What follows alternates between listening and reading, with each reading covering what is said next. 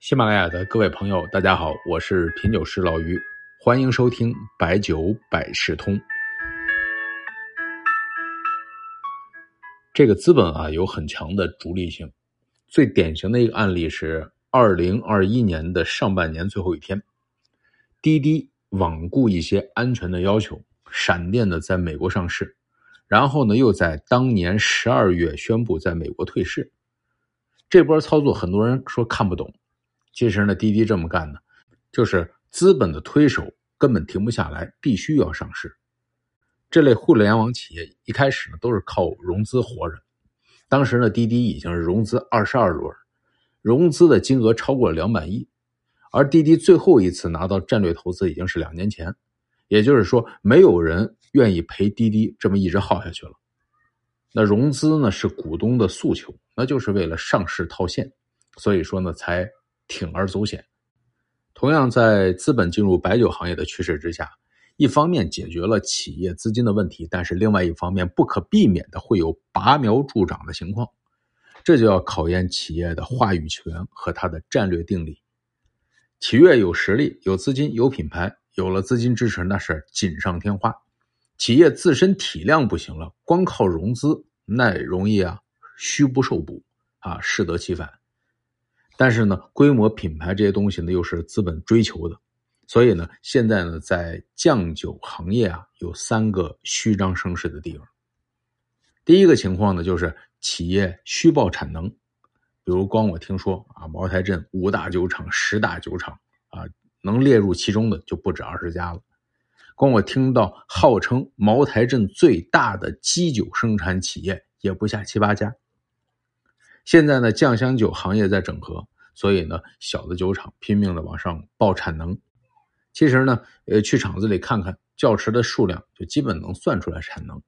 一个窖池对应大概七八吨，那一一百个窖池最多也就是不到一千吨，不太可能出来动辄就上万吨的产能。茅台镇的朋友说啊，这个镇里边超过一千口窖池的企业也就两三家。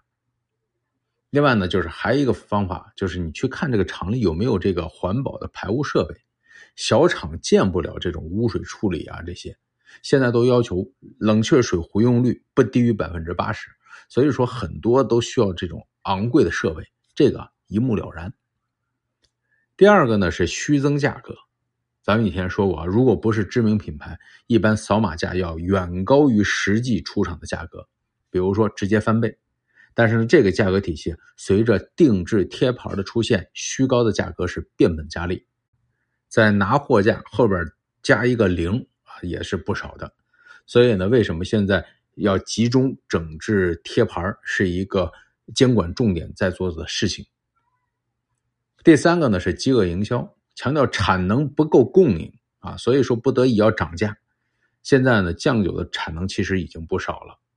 比如咱们之前节目中提到。光抵押在银行的基酒的公开数据已经达到了三十万吨，而经销商手中的囤货也是相当巨大的。茅台酒囤酒啊没有问题，因为它叠加了太多的金融属性，而其他酒呢在这方面完全不能相比，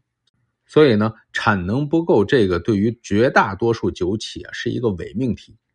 酱香酒的产量在未来还会更大的释放。很多人说酱香酒的工艺决定了它出酒率比较低啊，这个认知呢其实呢不太正确啊。酱香酒生产工艺如果严格按照幺二九八七啊，确实呢比较长，用粮呢也比较多，但是呢出酒率并不低。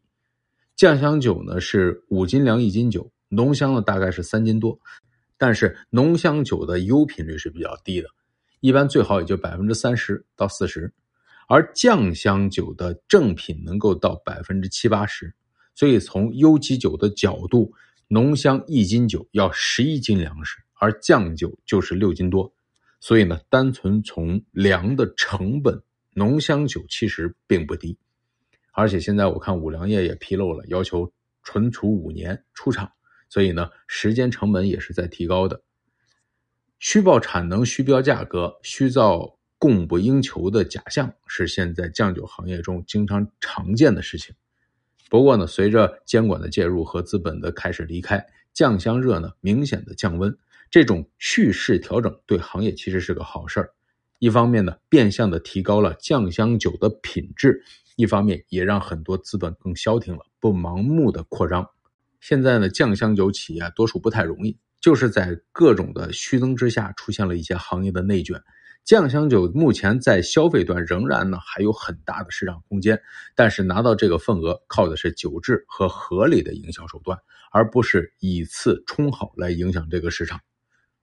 中小企业呢，莫不如在差异化上做文章，找适合自己的路。欧阳修呢有句诗：“时平自倚浮云外，时路久无人迹行。我来携酒醉其下，卧看千峰秋月明。”